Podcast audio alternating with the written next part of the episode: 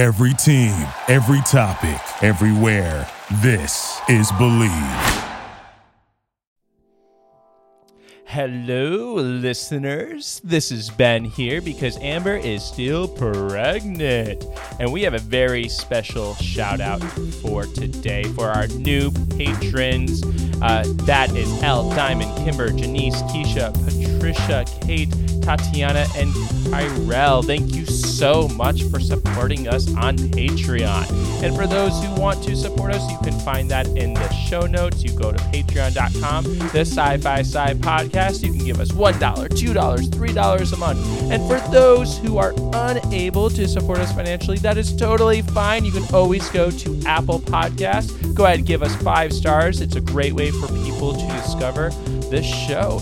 So here we have a five star rating podcast review titled Always Entertain. This is from Ms. Neek. Thank you so much for this amazing five star review. Ms. Neek writes Hey y'all, I first found y'all on TikTok, instantly followed. Then I found y'all on IG, instantly followed. And then I found y'all podcast slash YouTube, instantly subscribed. In case you couldn't tell, I'm an avid supporter and love the content. I'm here every week, always looking forward to the next episode.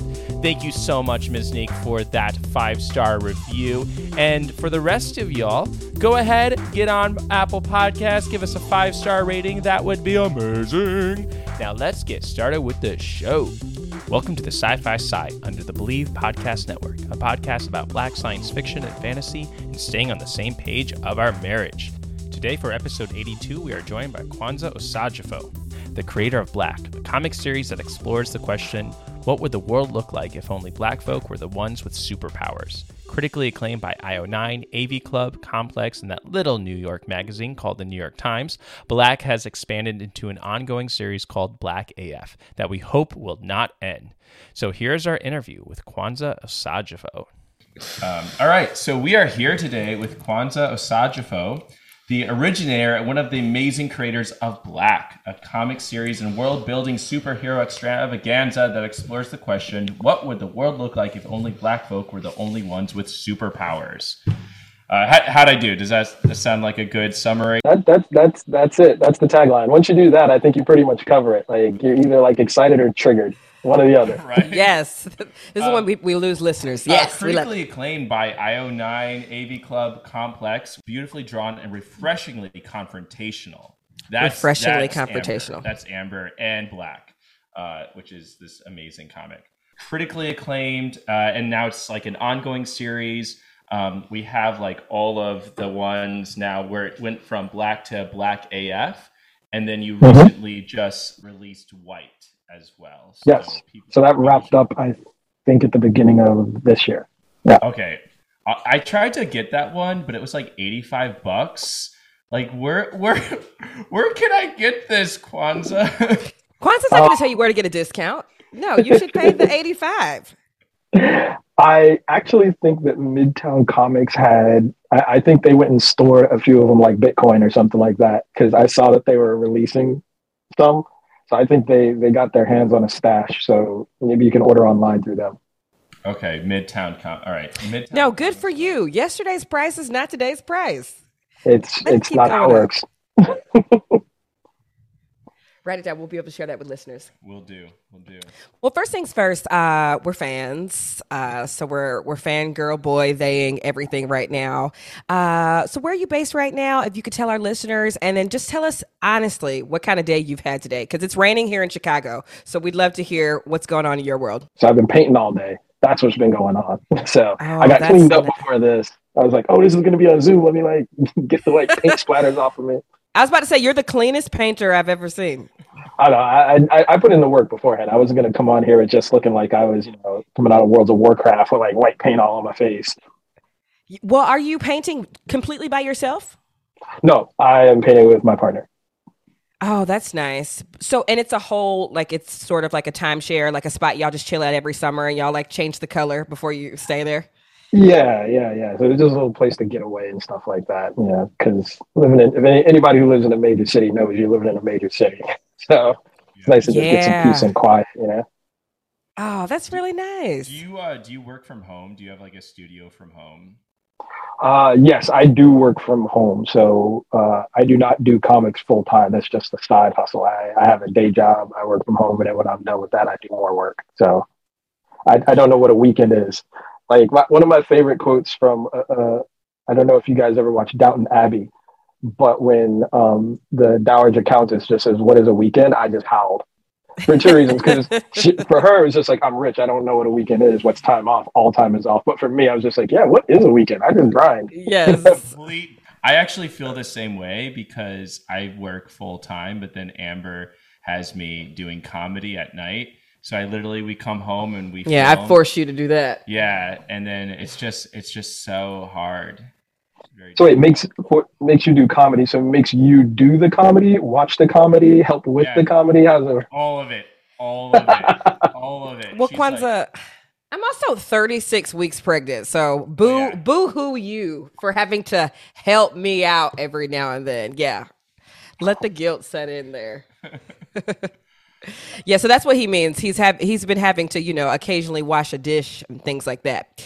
Uh so you know, it's it's been tough titties around here for Ben, but he's making it work. I'm, but but they're painting together, so maybe you should take notes from Kwanza and his partner. I think the last time Amber and I painted together, I ended up just listening like Tina Turner and like eating like cinema buns as you painted with your. I was not very good at painting, so I, am not great at it either. I but I I have strong management, so you know, I, I my work gets corrected. I do better. I prog- yeah. I progress well, you listen. have to.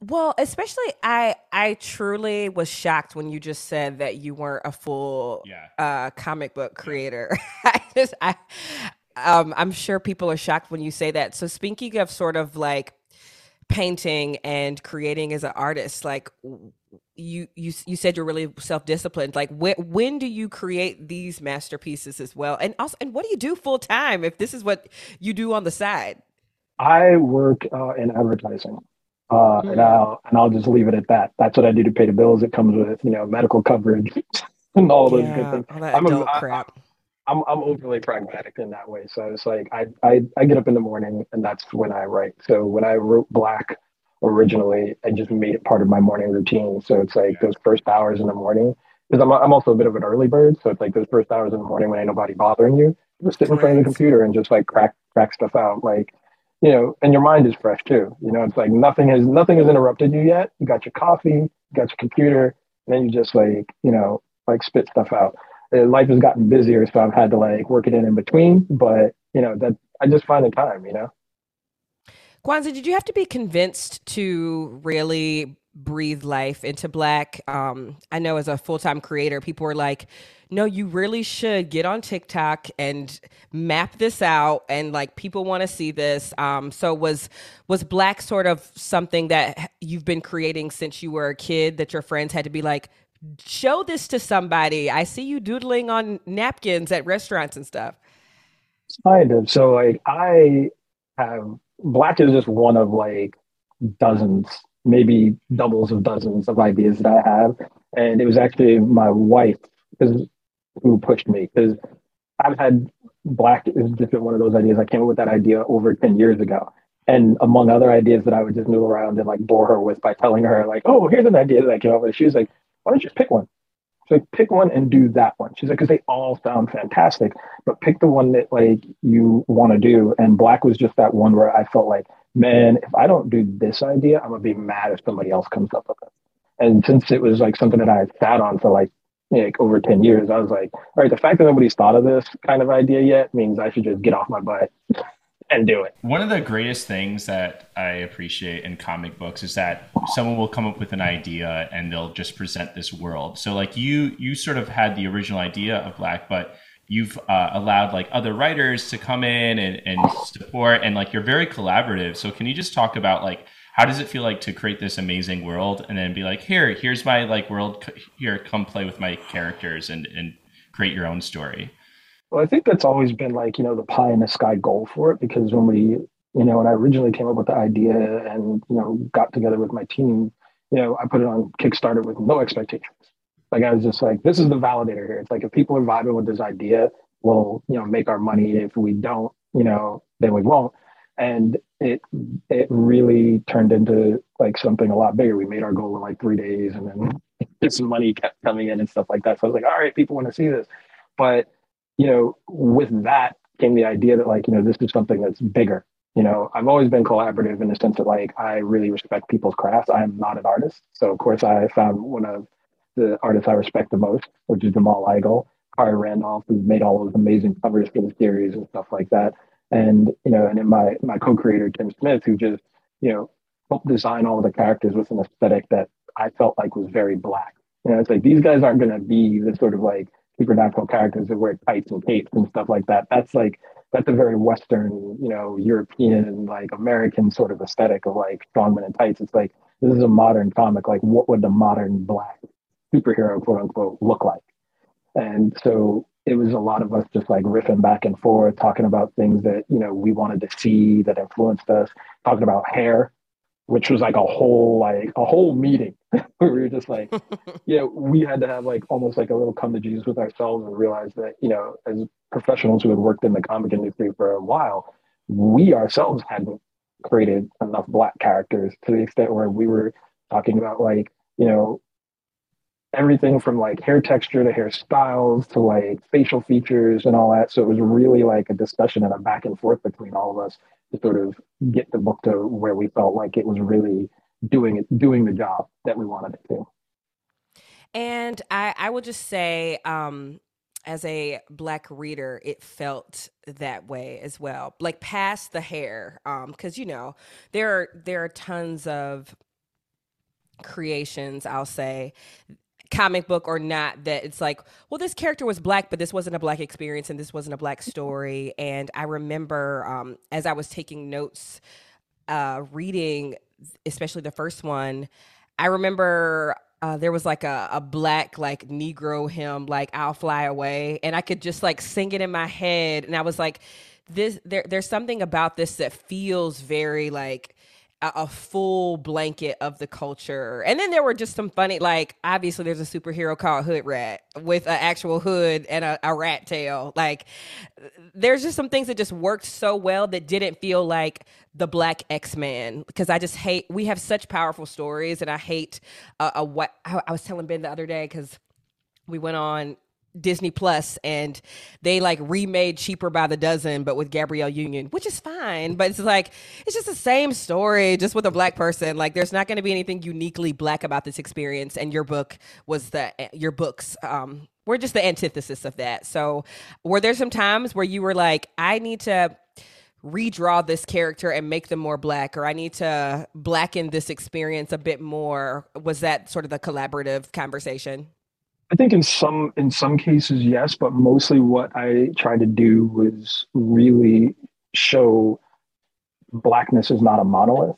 You know, because when you talk about like hair and you and, and for for black people that might feel like a minor thing until you're trying to do it and and you're looking at sort of like the comic landscape and you're like okay so all we've seen like over the 80 to nearly 100 years of comics are little afros big afros like bad cornrows and dreads, you know, and it's just like, it's like, that's not it, you know? So it was really about us, like, you know, trying to like delve into like, you know, ourselves, our family, like just the culture and represent it in all its different shades, all all its different diasporas. If there's one thing that I'm like, I felt like I, I went too hard on in the in the first book is I, I I tried to put all the black people in it. I was like, we got gay black people, we got light skinned black people, yeah. we got, you know, we got. And Muslims. nobody was tiny either. I was like, these characters, I, they look like me. You know, there were not any like really small, like even when we think about like Storm, like she's very toned, very petite, and these characters like had some asses on them. I'm just gonna say, which it was fun. yeah, and I sat down with the team because you know I I, I kind of do like full profiles on a character beforehand, so I kind of like where are they from, what like what's their like angst and stuff like that. So I kind of have these tethers. So when they're in the story, like they feel like they actually come from a place. You know, even if I don't, even if you don't see it in the story, I know where they come from and and why they're behaving the way they're behaving. You know, so you have like one character, uh, you know, uh, Zero, who's like albino, which is an interesting thing. You know, in a black superhero comic to have an albino character, you know, who's who's like his blackness for him was, was always like you know challenged because he doesn't, you know, he looks strange, you know, to like his own culture and stuff, and and that creates conflict. So it, those little things to me felt like very important to put in there because again, generally we're just like either the token, the sidekick, you know, in in a lot of like superhero stories, or or we're, or we're not like you know the majority or the or the central feature. So this is a, a fairly black comic, you know. I, I don't say all black because that's not possible. We live in a real world, and you you know you have to have that sort of context around it. But I really felt like it needed to center around all those different aspects of it, you know, without like speaking to one thing. So like with the hymn in there, that came from something where it's like like my grandmother. It's like is Sunday, you know, or Saturday you were like doing you were doing chores, you were doing work, you know, and she was singing, you know, and you were and you and you groove with it. It just it's something that like whether and whether or not you kept the faith or like do that yourself there there's something about like like gospel and stuff where it's just like it's it's just part of you you know and and there's there's there's always you know this sort of like love for it when you hear it you know it doesn't that doesn't turn off you know it's like i'm an yes. atheist but I'm an atheist, but you know, you start singing some yeah, hymns, and I'm but like, this song, yes, you're like, I still will play this on Saturday morning. I, I, tell, I, like, I say amen in church, you know. It's like I'm I'm definitely I'm not spiritual, but I'm religious in the sense that like that power of grounding of religion is like it's important. It's important not to to lose. I heard a Tananarive Due say um, the the horror writer uh, make the comment like you know they can never uh, talking about especially queer black folk is like they can never take the church the music they can take the church away from you but they can't take the music away from you um, and that's sort of always stuck with me so to that point. Yeah. Um, you, so, uh, yeah, let's get into like the specifics of Black. Uh, so we're we're sort of thrown in and we're introduced to Ellen Waters, who is actually I read in the back is based off of your mom. Yes. Uh, Detective Waters, and uh, there's just like a really great line where uh, Ellen Waters, who's this detective, this cop, and she's like talking to you know this police officer who's you know, shot and killed um, a bunch of young black boys, and his his response is like, "Oh, they fit the description," um, and then her response is to that like, "Don't we all?" Uh, do you do you remember like that writing that line because that sort of moment was like, you're like, "Oh, this is this is," and it's so early in the story where you're like, "Okay, now I'm I'm drawn in."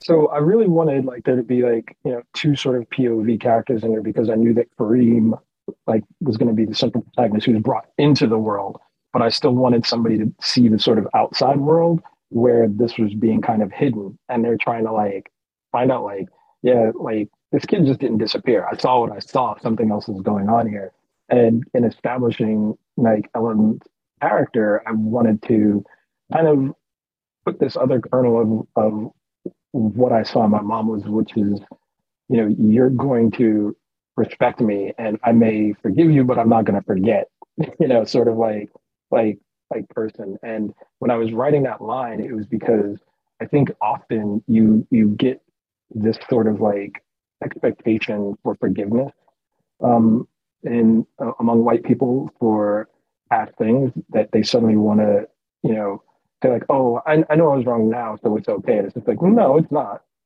we can keep going with this conversation, but I'm not, you're not getting a pass just because you, you want to be forgiven. Like you wanting to be forgiven isn't something that you just get, you know? And she draws that line with everybody, you know? Every, like, and regardless of color, gender, or race, she just draws this line of like, you know, there, there's a certain amount that you need to like earn with her, you know, in terms of like, like her respect, you know, and she's going to like maintain hers like it's like certain points in the book where people are like, "Can I call you? Can I call you Ellen?" She's like, "You can call me Miss Waters or Detective." like that's what you can call me. Mm-hmm. And I just felt like that was something that would define her character throughout and kind of show how she just you don't play. that's all. Uh, having her in there felt for me like I felt like you were asking this essential question of um, to what extent can you make change within a system, right? And I think like uh, and then you also have, the, you know, the project who are, I mean, the project is sort of this, uh, the group for our listeners who haven't read it yet. It's a group of uh, mostly uh, black superheroes who are trying to keep uh, black superheroes uh, secret or, you know, people with superpowers secret. And they're trying to work with the government and they're trying to work within that context. And then there's another side of the government, a private, you know, corporation, um, you know, um, the main char- the main villain who is sort of, you know, there's that tension there, right? And I think like having a cop who's trying to make change within the system, um, who eventually leaves, was that a question you were sort of thinking about? Um, yeah, I mean, I definitely, definitely, you know, I, I, think any like black person in America has has a, a certain kind of relationship when it comes to the police, you know, and that that being whether you are an officer yourself or just a citizen, like there, there's a conflict there because it's like this is who you're supposed to call if there's you know a problem, a crime, or what have you. But calling them comes with like you're rolling dice on that one. You know, you just you don't know. And I couldn't imagine what being a cop and being black is like. And so I really wanted to dive into this sort of person because actually my mom she she worked for CPS, Child Protective Services. So she like I heard all about the system growing up and things that like, you know, she had to manage. And you know, it's tough. You know, it's like how do you affect change in, in, in a system that's that's built not to change? You know, and I think it was kind of a, a light examination of like institutional race, racism and how you know things are structured in a way that can make you know your ability to change it feel insurmountable you know and impossible. So i took that to a whole nother level with superpowers. It's like that just like ups the ante like you know the next level but that's that's that's the fun of the comic books to like really you know heighten the challenge. Um but with her it was really it was really something where she was you know, trying to be a, a, a good person and part of her community and look out for, you know, those those like herself, you know, and and protect them, you know. So it was one of those things where it's like I I, I don't feel like it would have made sense to tell a black story without those kind of elements in it. Yeah. Well, speaking of for me, you know, the characters felt very realistic. Like I found myself being frustrated with Kareem or X and, and, then liking him again. And it's just like, you are so naive. Like, get with the program. Maybe it's like just because I'm in my 30s now. Um, but talk, to, I'd love to hear a little bit about how you did such a good job of I don't know, toying with like we're rooting for him and then we're annoyed with him. So, like he would he he would seem naive and then he would say something transphobic and you're just like come on kid like and and now he's trying to save everybody but he's not listening to juncture. So i'd love to hear like i don't know if you're a dad or you just have like knucklehead nephews but i'd love to hear what sort of went into his sort of flawed character. Uh well that's the thing you know the one thing I tried to tap into is something that I found I always find a little annoying in all media is the the, the overly competent teenager because I remember being a teenager and and as an adult you realize that when you're a teenager it's like yeah you know what? I was stupid. Like I was stupid. Like I've got 15 years of experience on the entire planet and all of a sudden I'm supposed to like become like this hero. So while that stuff can be very entertaining and like young like heroes are always like good it's just like no y'all need to stop watching Disney Channel. Like no no 15 year old got it together like this. It's just not you know, maybe maybe a little bit more with like YouTube and like all that stuff. So maybe those Euphoria teams are like accurate. I don't know. But for me, I felt like I wanted to tap into what a 15 year old dealing with something as, you know, life changing as finding out only black people have superpowers and not being competent in that space all the time. Not suddenly like, you know, gaining like magical knowledge or like you know an ability that just like gets them through everything i wanted him to feel real and stumble and have real foils to him because that made him seem like a real teenager you know as opposed to just you know being super perfect or being like you know great at everything even though he's that central kind of quote unquote chosen one character it's like he's you know he's still you know, he's still sitting there like trying to holler at a doctor and stuff like that. He's just being like stupid and from the street, yeah. you know. and and I, and I, and I really wanted to have him maintain that rather than him become like something else like right away. You know, I I felt like he needed to hit certain points where things became real enough for him to like go like, oh yep, I, I fucked up. right. Yeah, I was like, ah, this it, it, he just did feel so much like a teenager, which I really appreciated because, you know, we we don't get that. I mean, we'll get like Peter Parker not knowing how to shoot the webs correctly, but we don't get like look at your room, get this together. Um speaking of, you know, could you talk to us a little bit like a zoom out? Could you talk to us a little bit about maybe like you as a teenager and were were you creating these characters then because you said this story is in like 10 years in the making. Um mm-hmm uh were you know were you listening to your teacher but like drawing things under your desk or h- how did that really look for you as like a, a kid in the bronx i guess? Yeah so i before i was a blerd before that was a word. Like, was, like it was it was all about like books and reading and comics and dungeons and dragons and all the nerdery and stuff like that when i was you know growing up. But you know I got I got into comics early. You know, I was reading them when I was barely on a diaper. You know, and it didn't matter what it was. Archie, Richie Rich, graduated. You know, up to like the New Mutants and X Men. So like for me, this was all like this, this is what it was. But I don't think it was uh, really and my mom was always encouraging of that sort of stuff. Like I was drawing all sorts of comics, and she's like, "Oh, you can publish it." That's mom stuff, you know. It's like mm-hmm. you. It's like if my mom was my publisher, like my career would be over because you'd be publishing some trash. it's not ready for the public yet. yeah.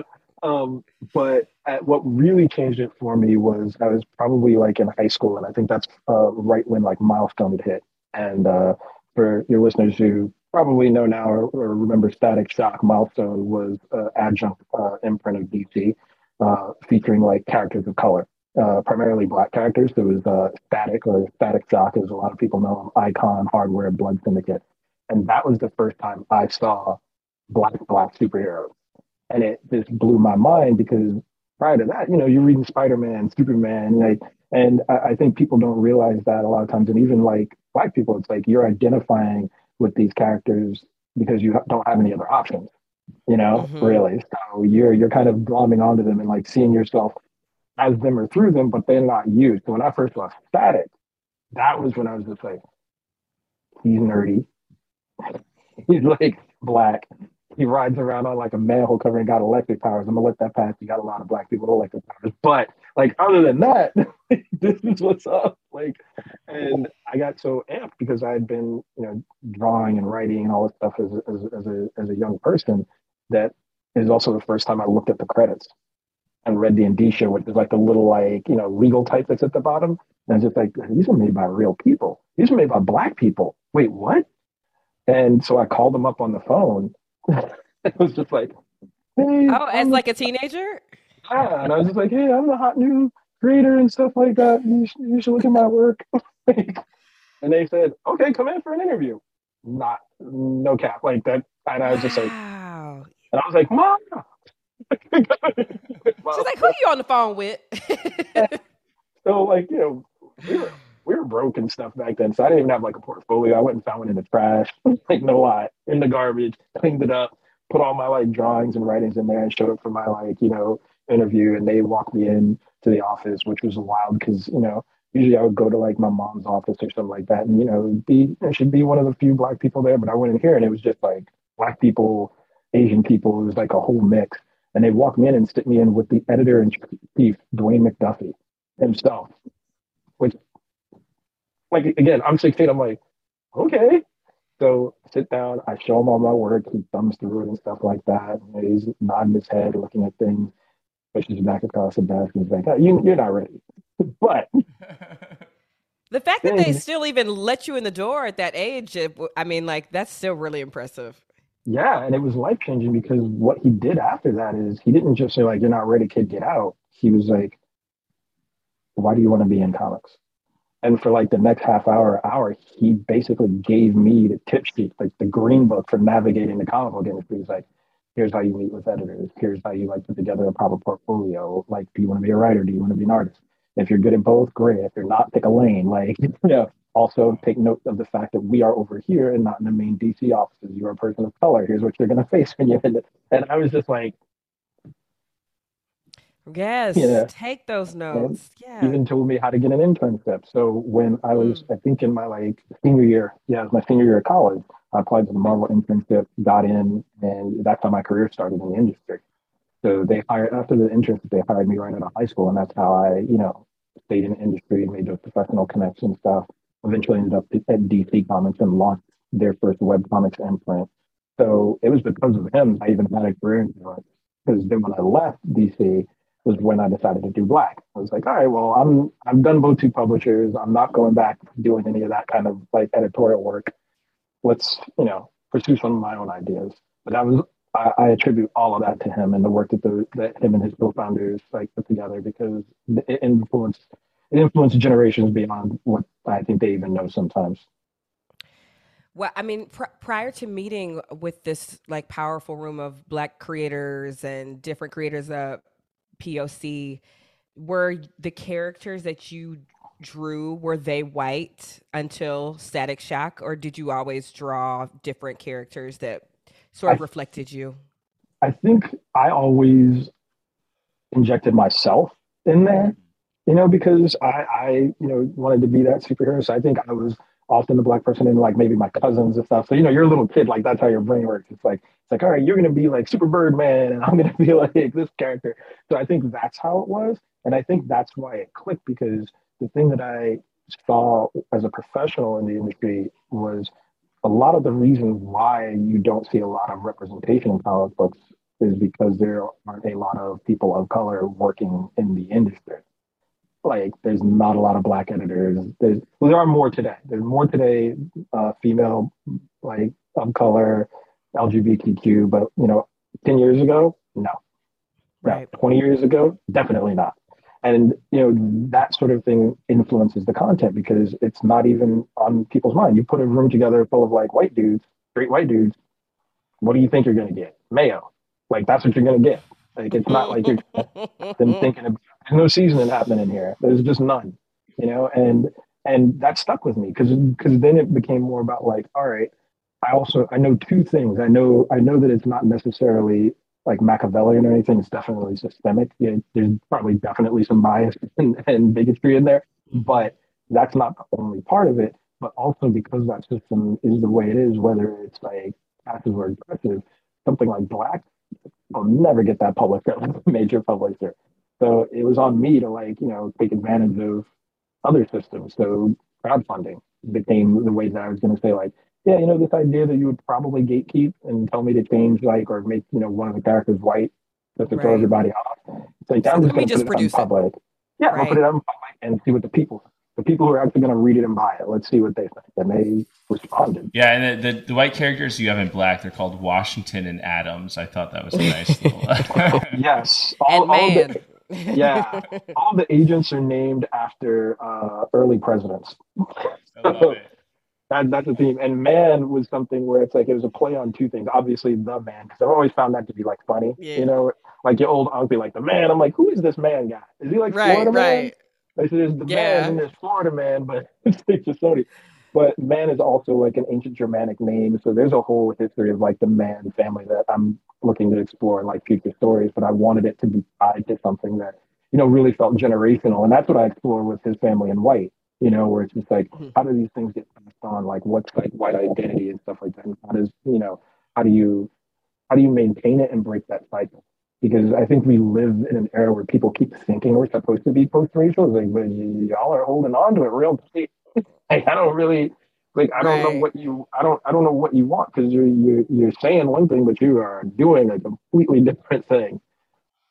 Yes. Yeah. With, even with this whole like um critical race theory thing. It's like, well, you're saying you want us to get over it. This is one way, and then they're like, yeah. well, but but that's indoctrinated racism. You're like, it's not. This is actually the conversation that we're trying to have. We're going to take a quick break, and then we'll be right back. Before we continue with the show, I wanted to talk a little bit about Noom. Noom uses the latest in behavioral science to empower people to take control of their health for good through a combination of psychology, technology, and human coaching on their platform to help millions of users meet their personal health and wellness goals. A lot of people face pressures to change themselves to fit other people's expectations, and the more freeing solution is to find things that work for you. Noom understands that everyone's weight loss journey is unique, and what works for someone else doesn't mean it'll work for you. That's why Noom's approach adapts to your lifestyle. It's flexible and it focuses on progress, not perfection. allowing you to work toward your goals at a pace that's comfortable for you. Noom Weight makes it easy to start your weight loss journey and stay on track with personalized lessons that help you gain confidence and practical knowledge, one on one coaching, and a cognitive behavioral approach that teaches you how to be mindful of your habits. 75% of Noom weight users finish the program, and more than 60% of users that engage with the program kept the weight off for a year or more. So start building better habits for healthier long term results. Sign up for your trial at Noom.com slash Bleav. Again, that's Noom, N O O M dot com slash Bleav. And we're back. Kwanza, get into how you feel about critical race theory. well, I feel like critical race theory is a distraction from what politicians who are against it are really talking about, which is diversity, equity, and inclusion. They're using that as a cover essentially to rail against things that they label under wokeism, which is basically people of color, women, LGBTQ having any sort of progress. So I, it's really disingenuous to have people sit there and present something that is constantly being said is not taught in like public school or like lower education and act like it's you know some affront on them. But that's how they get bills like the "Don't Say Gay" and like you know anti woke mm-hmm. bill and stuff. And it's it's just funny because it's like it's definitely a lot of like you know grounds for me to pull new ideas for stories from, but it's also like sadly unsurprising. I, I think it was one of those things that when I when I was when we first launched Black on Kickstarter, you know, Obama was still president, and I mm. did have a moment where I was thinking like, you know, am I am I poking a bear or something like that? Maybe we are we have like so good, right? That's how you know you're doing it right too, yeah. because I mean we. Uh, so the I'm not sure how much Ben shared with you, but this whole podcast was was essentially Ben's a huge sci-fi nerd, uh, all things fantasy, all things you. You you and him could talk for days. He's pro- he's gonna I saw his notes. He's gonna try to make you convince me why we need a PS5. And so I'm I'm warning you now because we don't need it. We got a kid on the way. But so you know, I prior to this podcast, I I exclusively I exclusively read black authors, and I ex- was also reading, um, you know, Toni Morrison, Samantha Irby, Roxane Gay. I, I read memoirs, I read satire, self help, uh, drama, and so we decided to do this podcast. And I was like, the the rule is we could only support black authors and black directors and things like that in sci-fi. And I truly went into this thinking that you know, we're gonna have 10 episodes and then I can get back to reading what I want to read. And and here we are like a year and a half later, and I'm like, we have such a long list of books, we have such a long list of comics, we have such a long list of movies. Like we're watching a movie tonight that dropped, you know, yesterday and we got Jordan Peele's Nope coming out this summer and it just like this list keeps piling up and it really shows me the ways in which I could have I even could have benefited from critical race theory in high school. And that's and that's what you know white people are assuming like this is all about just educating us. It's like it's actually not. Like black kids didn't learn about black history. Like we learned the same black history y'all did. Like Harriet MLK Obama. Like that was black history for us too. Yeah uh, no, not in Georgia. We weren't talking about Malcolm X in Georgia I, I, was I was in advanced English. We did read Malcolm X, but I think that was also the the semester when all the black kids got like real upset at the rest yeah. of the class.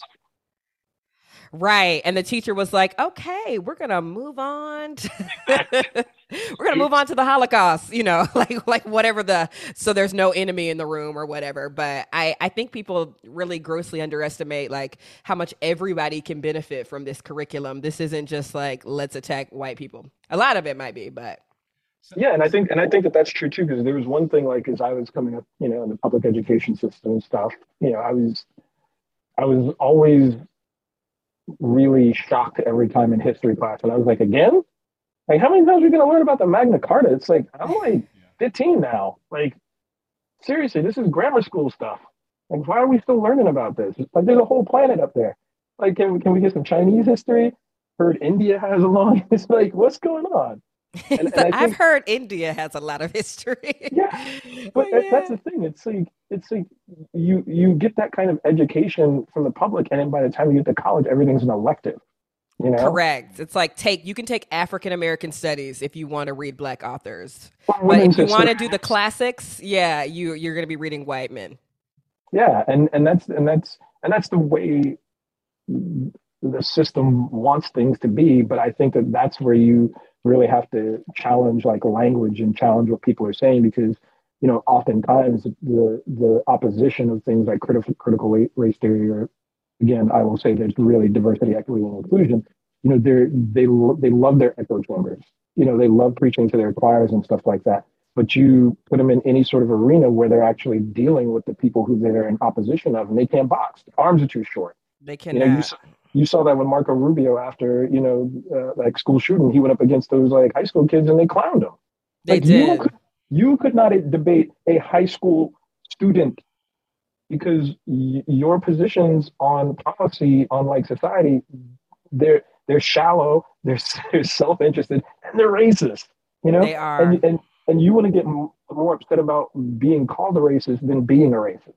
Right. I wish we could sort of like do something where like we just clockwork orange like calling someone racist like 200 times in their head so they just get over that part it's like now that you're desensitized to the sting of being called it let's actually like address what you did and how to atone for it and have a dialogue and then we could actually probably still be friends but we just right. like can't get past the the the throwing of just that word around. Um, and these kids will let you have it because they have they have the information right here. We we have the information right here too. Uh, it's yeah. so interesting, just uh, to that phrase of like white people being so sensitive, being called racist, and um, uh, Black AF America's Sweetheart. You sort of explore the question like, what if Superman was instead like a, a black girl adopted by a white family? That's sort of the exploration and um, I can't tell you like how many times I've read stories or, or known people who are like, oh, I can't be racist because I'm a white person who's adopted a, a black child.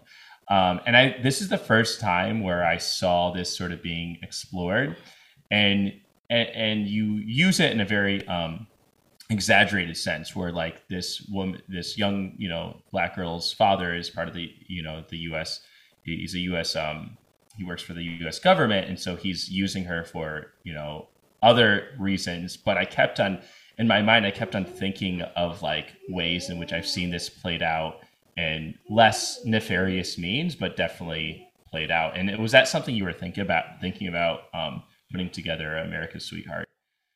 Absolutely. I mean, one, I just wanted to kind of flex after doing Black and like do a YA book because my publisher was just like, wait, what? This is a sequel? I was like, well, no, it's not the sequel. It's like, and second, I just want to write a YA book that's, you know, for young Black women. Like that, that's my audience for this. I, this is, I want them to see themselves as the archetype, you know, but I also wanted to explore the idea of, you know, Blackness being raised in like a more traditionally conservative family with those kind of views because there's this there tends to be this like separation of black people from Americana and from like, you know, the American history. And it's like, well, we built American history.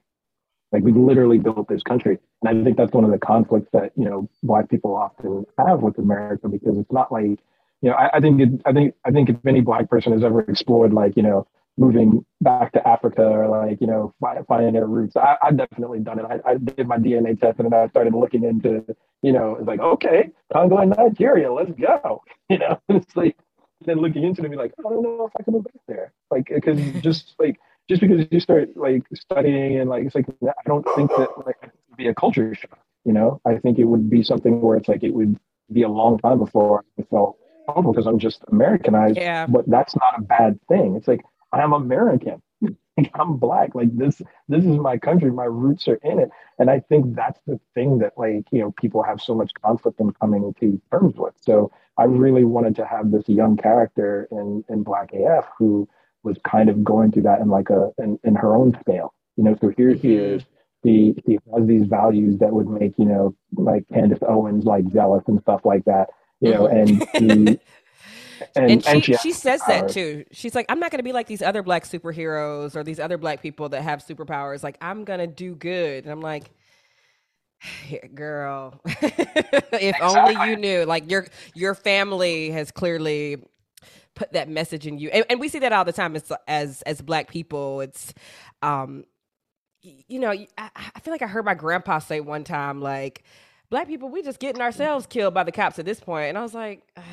like you don't, you know, because and, and of course he's coming from a time where it's like, if I didn't have all my ducks in a row, I was killed. Versus now, I'm like, like you young kids at like asking a cop for your Miranda rights is asking to get shot, and you're like, you're mad at the wrong person right now. Like, you know, th- those very just antiquated views, and I, I, I, you see that with with either like biracial children who have mostly a white upbringing or like I'm not trying to say like a white mother, but like if your mother is white and you're biracial, you that might just come with something different than what my child will experience. So yeah, and I mean, the, the, and again, that that goes back to what I was saying before about like you know blackness not just being like one thing. You know, it's like it's like no no no matter what, your child's gonna be black.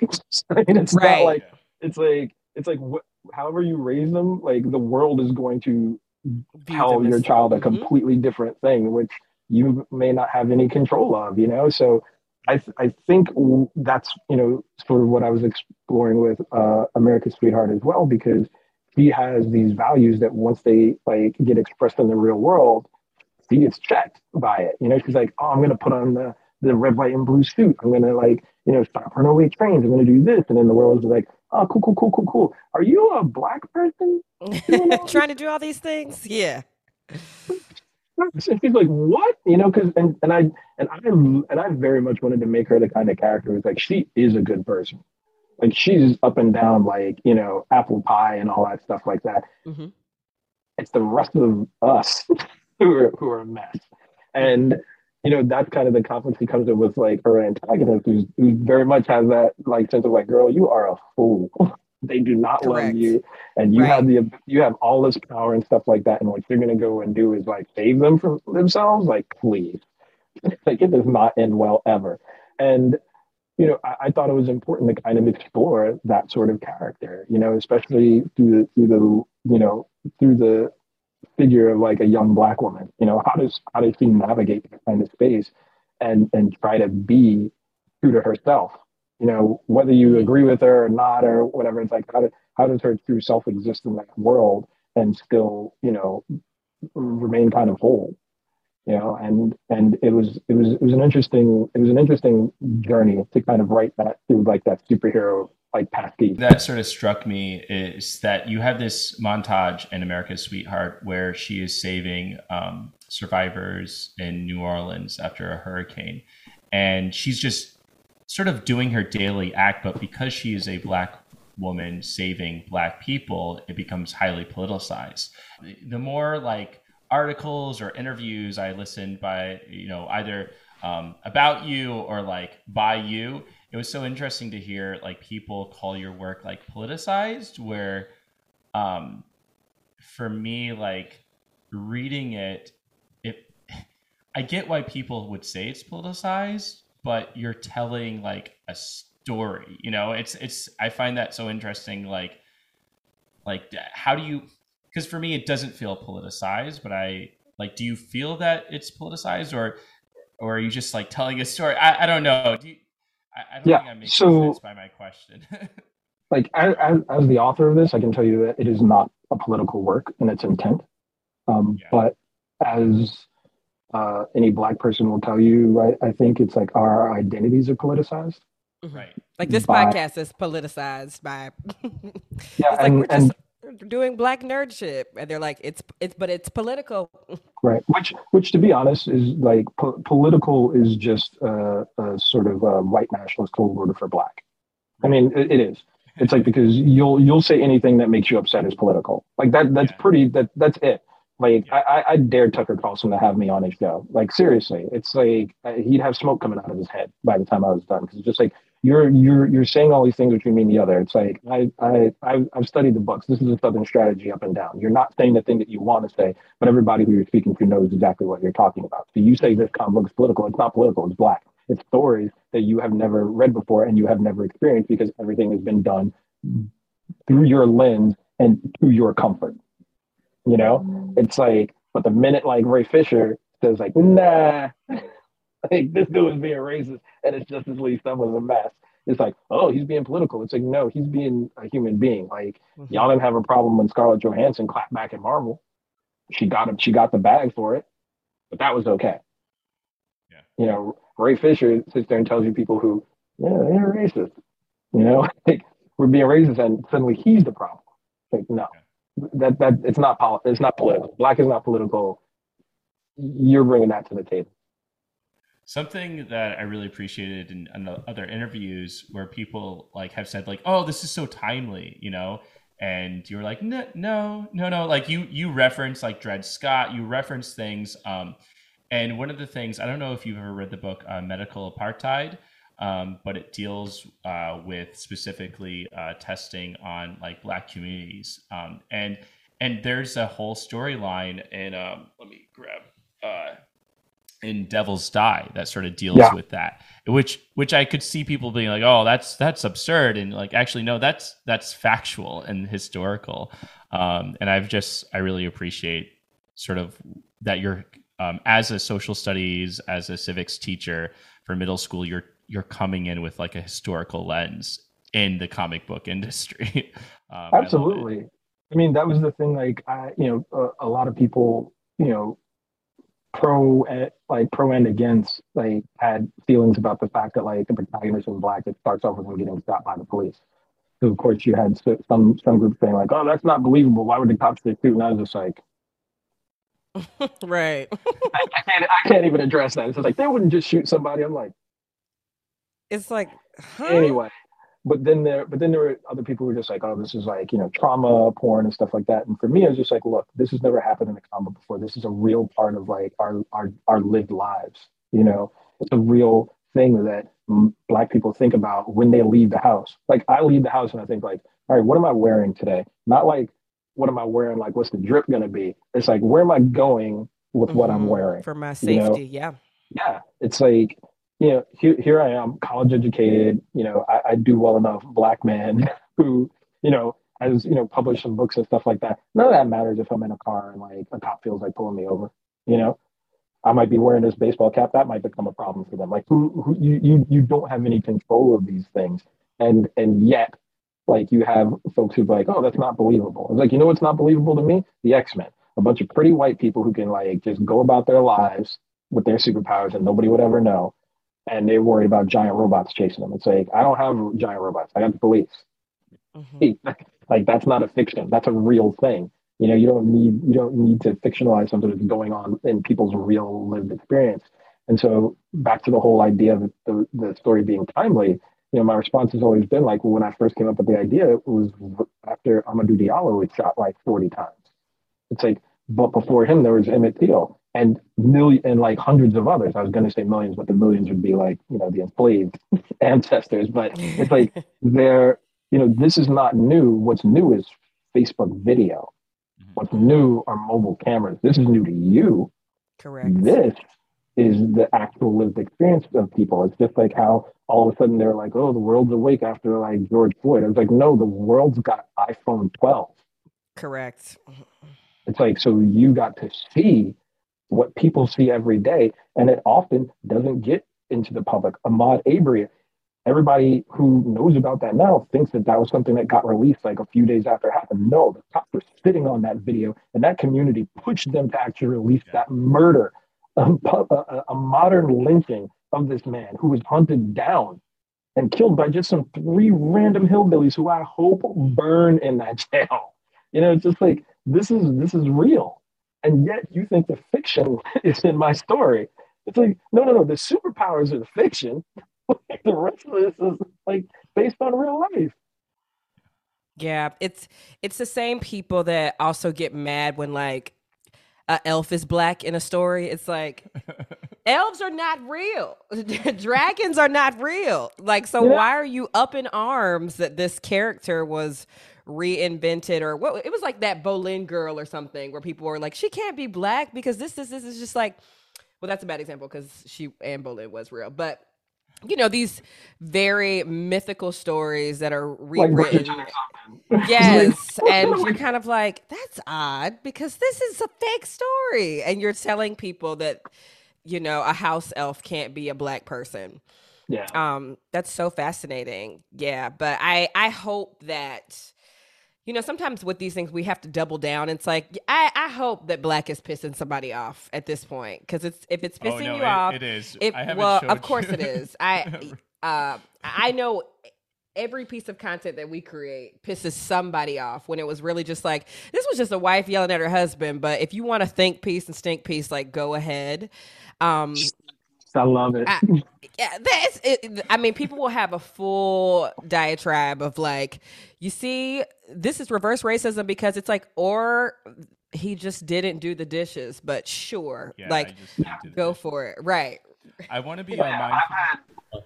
Uh, I just want to be mindful of uh, your time, um, uh, but I, I do wanted to, you know, be able to have you share a little bit of like your other projects. You have like an awesome website um, where people can buy merch from and all that stuff as well. Um, but yeah, absolutely. Uh, sorry, I, I didn't mean to interrupt you.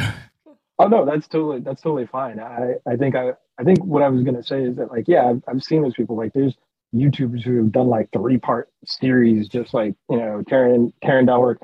Like I'm colored. I'm just like, bruh, you you need something else to do with your time, man. Like really, like they're not gonna love you for this, but go off. Um, but uh, in terms of like yeah, the website, yeah, it's uh, blackthecomic.com. You can follow me on like Instagram, Twitter, I guess, at, at Kwanza. I mean, if you follow me on Twitter, it's just me yelling at like awful things that are going on in the world all day. like that's that, that that's the bulk of it, and and on occasion clapping back at somebody. Yeah, pr- pr- protect your your your sanity because there will I used to always be be much people to clap back on. Oh, Yeah. that's good. I, I am so much better than I am now, but every once in a while, like I'll just I'll just like, You're like, I got yeah, some time today. Yeah, or, or I might troll a little bit. Like I trolled Ted Cruz this morning. I couldn't help it. He he was he was in his feelings about Stacey Abrams, and I was like, I was like, you're just mad because nobody don't want you on Star Trek. Nobody don't want you anywhere. Right. Imagine being mad about seeing Stacey Abrams on Star Trek. Like, seriously, get a life. Like, I don't even watch it, and that made me want to watch Star Trek. I was like, you know what? I might give it a spin now. Star Trek Discovery is so fucking. I know, good. I know. Star Trek Discovery is like doing some dope shit. Like, I'm not. I, I'm behind. I'm the problem. Yeah, no, you're not the problem at all. But I can tell you, I was like, Michael is the best starship captain, hands down. I'm sorry, Picard. I'm sorry, Jan- Janeway. I'm like, sorry, she's the Ooh, goat. that's pretty. That's a pretty to political statement took there, her three Kwanza. Don't care. Don't care. Don't care. Don't care. It's like you saw this girl earn her captainhood. Like Exactly. like two seasons, two seasons of being like, how can she's captain? She's the captain. She's been the captain Yep. the whole show. Why are we waiting around for her to be captain? Yep. Oh, I love it. That's I never thought of it that way. Is that she? We see her earn it. Um, Yeah. Yeah. Oh, fucking love it. Uh, also, um, just talk a little bit about White because uh, you bring back the main villain from Black, and um, I've heard you talk about like Black and uh, White being sort of like the sort of the the big um, connection between uh, sort of this big project. So black so black is, you know, black in my mind had always been like a trilogy. So uh America's Sweetheart, Widows and Orphans, uh, Devil's Dye, they're sort of like black and white are sort of like uh I would say like New Hope, Empire Strikes Back, and then there'll be a third part that'll like kind of wrap up the core trilogy and story. And you know, with Kareem at the center, but the other stories sort of like explore, you know, other characters and places in the world. But White, I felt like was the appropriate response to like, what if only black people had superpowers? Be like, okay, well, what happens once the world finds out that only black people have superpowers? Like, how do they react to that sort of thing? And it was really me trying to like delve into, you know, exactly a lot of things that we were talking about. It's that something black happens. How does the world respond to that? You know, and also sort of exploring like the legacy of of bigotry.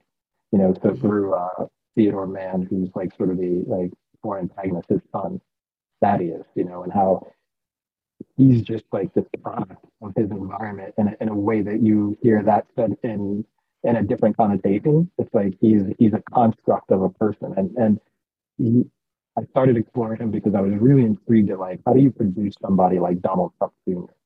You know, mm-hmm.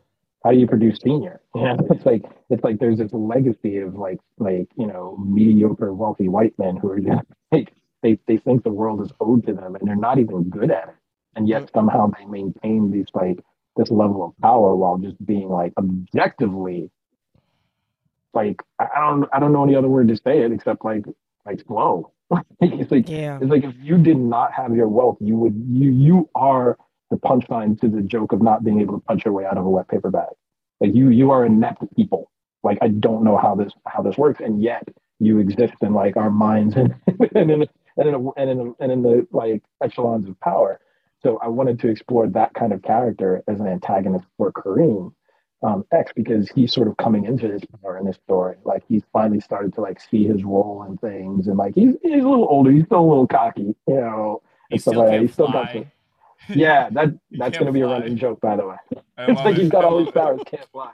Um, and so you know, there's the, there's a sort of tension between those two characters because here's this one man who's always been told that he's the best, but then he keeps getting clowned by this kid who he thinks is below him, you know, and it's infuriating him because everything his father is doing for him is supposed to be handing him the world, and he's just constantly getting like you know clowned, and it's just driving him crazy, and and and I kind of w- wanted to explore that because uh, you know you see this play out like in, in in real time and it's just like you know it's like you know deep down you tried it's like, what's going on in your head when you go home because you know you're trash like You are can see- trash, and we are Insecure. laughing at you.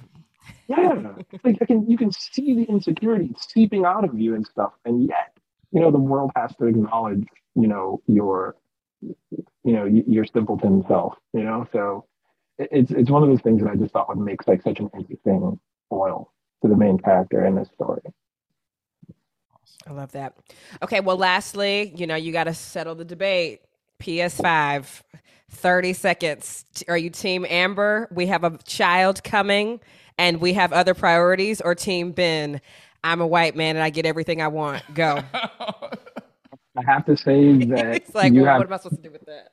yeah no you have a child coming you can't get the PS5 but I'm also surprised if you even have any ability to get a PS5 like We that's don't. a miracle too like, where you getting a PS5 from I, I feel like it's, it's it's so much more likely to have a child than to find a PS5 It's very easy to have a child. The, the reason I brought that up is that everyone should go check out your website. There's like a little think piece about like you thinking about uh, upgrading uh, your PlayStation, and that sort of like I was sort of like, oh, I wonder if he got a PS5 yet. Um, so, have you gotten a PS5 yet? No, I have not gotten a PS5, and, and that's because I am a slow gamer. So like, I'm still playing stuff on a PS PS4, and uh, I think As I'm is just he. And it looks very clear when it's play. I was like, what else could the five offer? This looks very clear. yeah, like I just finished Persona Five like um like a few weeks ago. that's how slow I play things. Fair enough. All right, uh, Kwanza, thank you so much for Thank joining us on the. Sci Fi Sigh. Uh, Thank you for having me. everyone should definitely go check out your work. Uh, we'll put links in the bio, links to everything that we've talked about. And um, yeah, have a great night. You yeah, too. happy painting. Thanks a lot. I'll, I'll I'll keep cracking at it. okay, take care. So long. Bye. Thank y'all for listening to another episode of the Sci Fi Sigh. Up next, we'll be discussing the Apple TV show The Last Days of Ptolemy Gray, created by Walter Mosley and starring the motherfucking Samuel L. Jackson. So go ahead, binge a show, and find some time to read a book.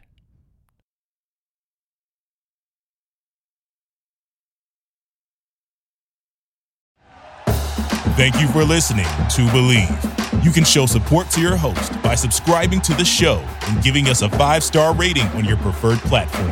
Check us out at Bleav.com and search for B L E A V on YouTube.